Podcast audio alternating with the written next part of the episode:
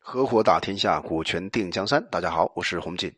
当时啊，吕雉死掉了，然后所有姓吕的人呢，被封王的、没有被封王的，想方设法联合起来要对付所有姓刘的人。所以说，就等于说刘邦的这姓刘的这这些人呢，和姓吕的这些人相互形成两派，而且非常严重的两个冲突的派别。那时候呢，济川王哎，还有淮阴王这些人都年轻，没有上任。所以呢，很多大臣呢对自己的生命也没有信心了。所以太尉将侯周勃先生啊，无法得到带兵的权利。当时有曲周侯郦商呢，衰老多病，他的儿子啊季和吕禄啊关系比较好，所以将侯啊就和丞相陈平一起计划。怎么计划呢？就派人去劫夺郦商，命令季郦商的儿子呀季。啊，前往去骗这个吕禄，为什么呢？因为他俩关系比较好啊，所以到这个时候呢，你发现啊，这个人呢，往往在面对生死抉择的时候呢，大部分人可能会出卖你的亲人或朋友，这是很正常的事儿。尤其在那个时候，当时就骗了吕禄说啊，你看汉高帝和吕后，他俩首先是夫妻，一起平定天下，对吧？再怎么着也是夫妻嘛，两口子呀。那刘氏呢所立的是九个王，而吕氏啊所立的是三个王，相加呢刚好十二个王，都是大臣们所同意和建议的。这些事啊都已经公布，而且告诉诸侯了，所有的诸侯都认为非常合适，也非常合理。现在呢吕太后也去世了，皇帝呢岁数比较小。而你呢，配挂了赵王的印信，那如不快点前往去藩国，却仍要担任着上将，带兵留在这里啊，被大侯们、大臣们、诸侯们所怀疑。那你为什么不归还上将军的印信，然后把军队归还给？太尉率领呢，又请梁王归还相国的印信呢，和大臣订立好盟约，再到封国上任，这样子呀，骑兵一旦打消了叛变，对吧？大臣们也能得到安全嘛，你还可以安安心心的去做千里的侯王，给你的子子孙孙万世的利益啊。其实，首先呢，前提是郦商他的儿子和吕禄的关系特别好，所以吕禄呢也特别相信他。结果这哥们儿没有什么谋略啊，没有任何的防备之心，于是啊就相信而且赞同。啊，这个吕律吕律叫郦商的儿子季的叫郦季的这个这个话，然后把兵权就交给了太尉，派人呢向吕产还有诸吕的老一辈的人去报信儿啊。有人认为，哎，这个可以没有问题的，可以去。那有人认为啊，这样做是不对的，计划老是在犹豫当中，不能有所决定。可见呢，老吕家对吧？这些人呢，谋略方面确实想事想的不清楚啊。在《孙子兵法》当中有句话叫做。计篇对吧？计篇什么意思啊？简单来讲，就多算者胜，少算者不胜。何况于无算乎啊？多算呢，就是你算的有多深啊？计算的有多深？这一点是很重要的。可是老吕家这些人在这个政治斗争当中，我们看出来了，在智商方面确实是弱了很多。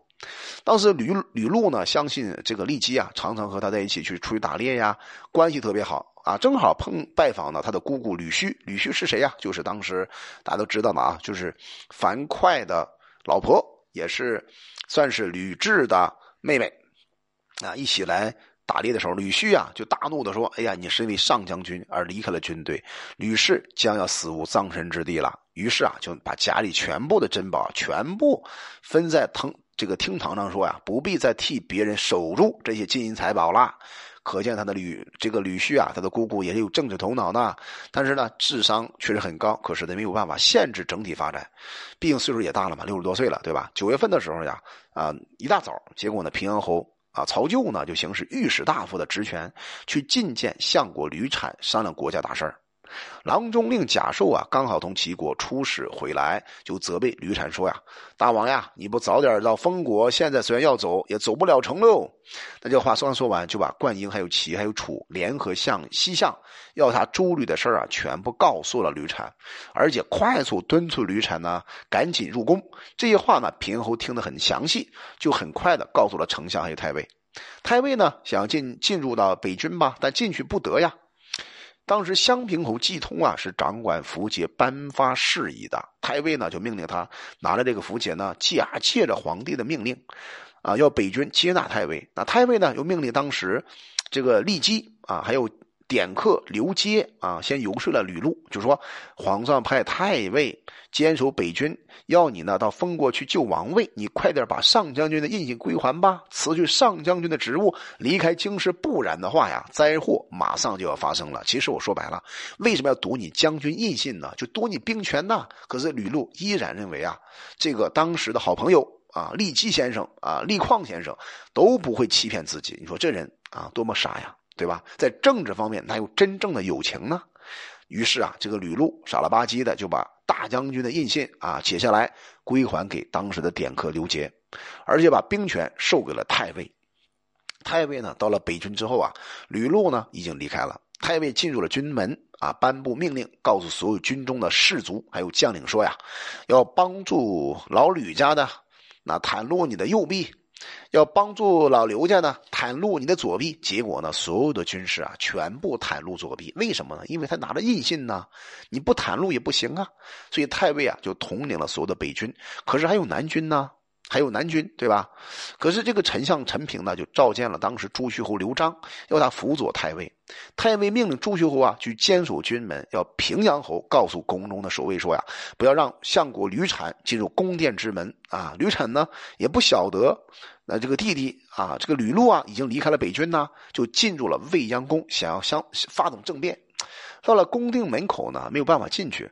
在那个时候啊，来回徘徊。看，可从中啊，我们可以看到老吕家的人在关键当断不断的时候，老是在犹豫啊。那平安侯害怕呢，打不过吕产，就很快呢告诉了太尉啊，就告报告。太尉呢还是赌心担心啊，斗不过这个朱吕的，不敢公开声明要杀掉朱吕。于是就对当时的朱虚侯刘璋说呀：“朱由刘璋是谁呀？那是吕雉的亲孙子呀，对不对？那是真正的孙子啊。”就快快点入宫啊，去保卫皇上吧。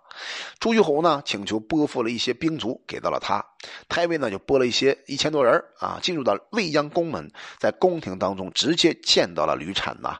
到了傍晚的时候呀，就攻击吕产。吕产呢，结果没打过人家，败跑了。天空突然之间吹起了大风，因此呢，吕产的从官啊都很惊慌，不敢战斗了。所以啊，朱虚侯追逐吕产。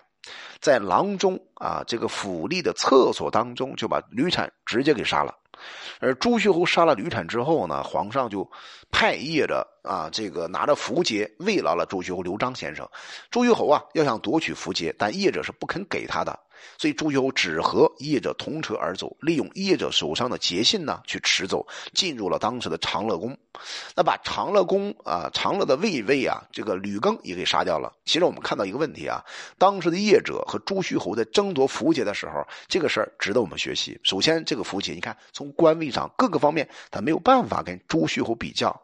朱虚侯刘璋呢，首先是老刘家的这个关键的人物，对吧？你拿着符节，等于掌握了兵权呐。所以这一点的话，你看看这场政变是多么的可怕呢？若放到今天，你可以联想一下文化大革命那会儿，啊，那会儿的整个政变啊，基本上是一个套模式。我说心里话。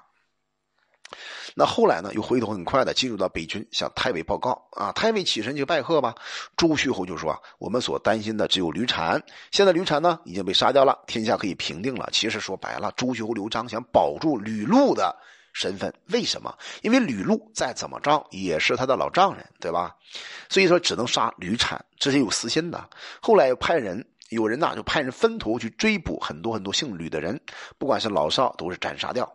后来到了辛酉日啊，然后呢直接就把吕禄也给捕杀了，鞭打鞭死了吕须，吕须就那老太太给直接抽死了，你说多狠吧？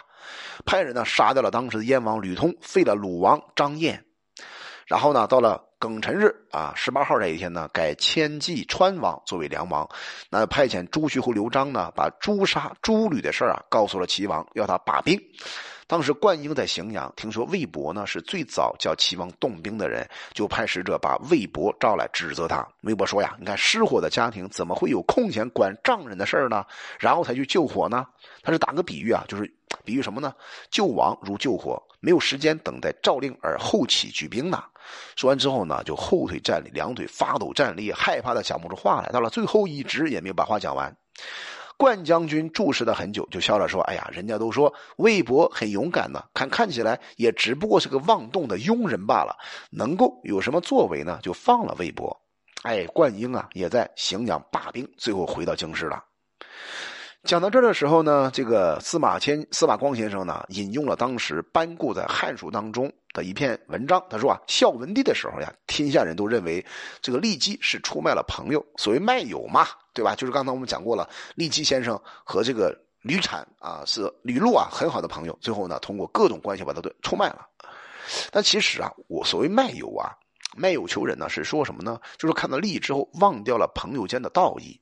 像利基的老爸利商呢是个功臣，却被人当做人质来劫持。那为了救他的爸爸，啊，势不得已啊，不得不去欺诈他的好朋友吕禄。所以纵然说他摧毁吕禄，使江山社稷安定了，一行保住了国君。那父亲的生命呢，也是可以的。就大家是能能够原谅所谓的利己卖友这种说法的。其实，在大局之下，我想送给大家一句话啊，叫做“大人不仁呐”。大事面前，有的时候呀，要牺牲一些局部利益的。这一点需要我们仔细的体悟啊。我叫洪锦，我们专注股权合伙制，有关股权问题，可加微信四幺幺六二六二三五。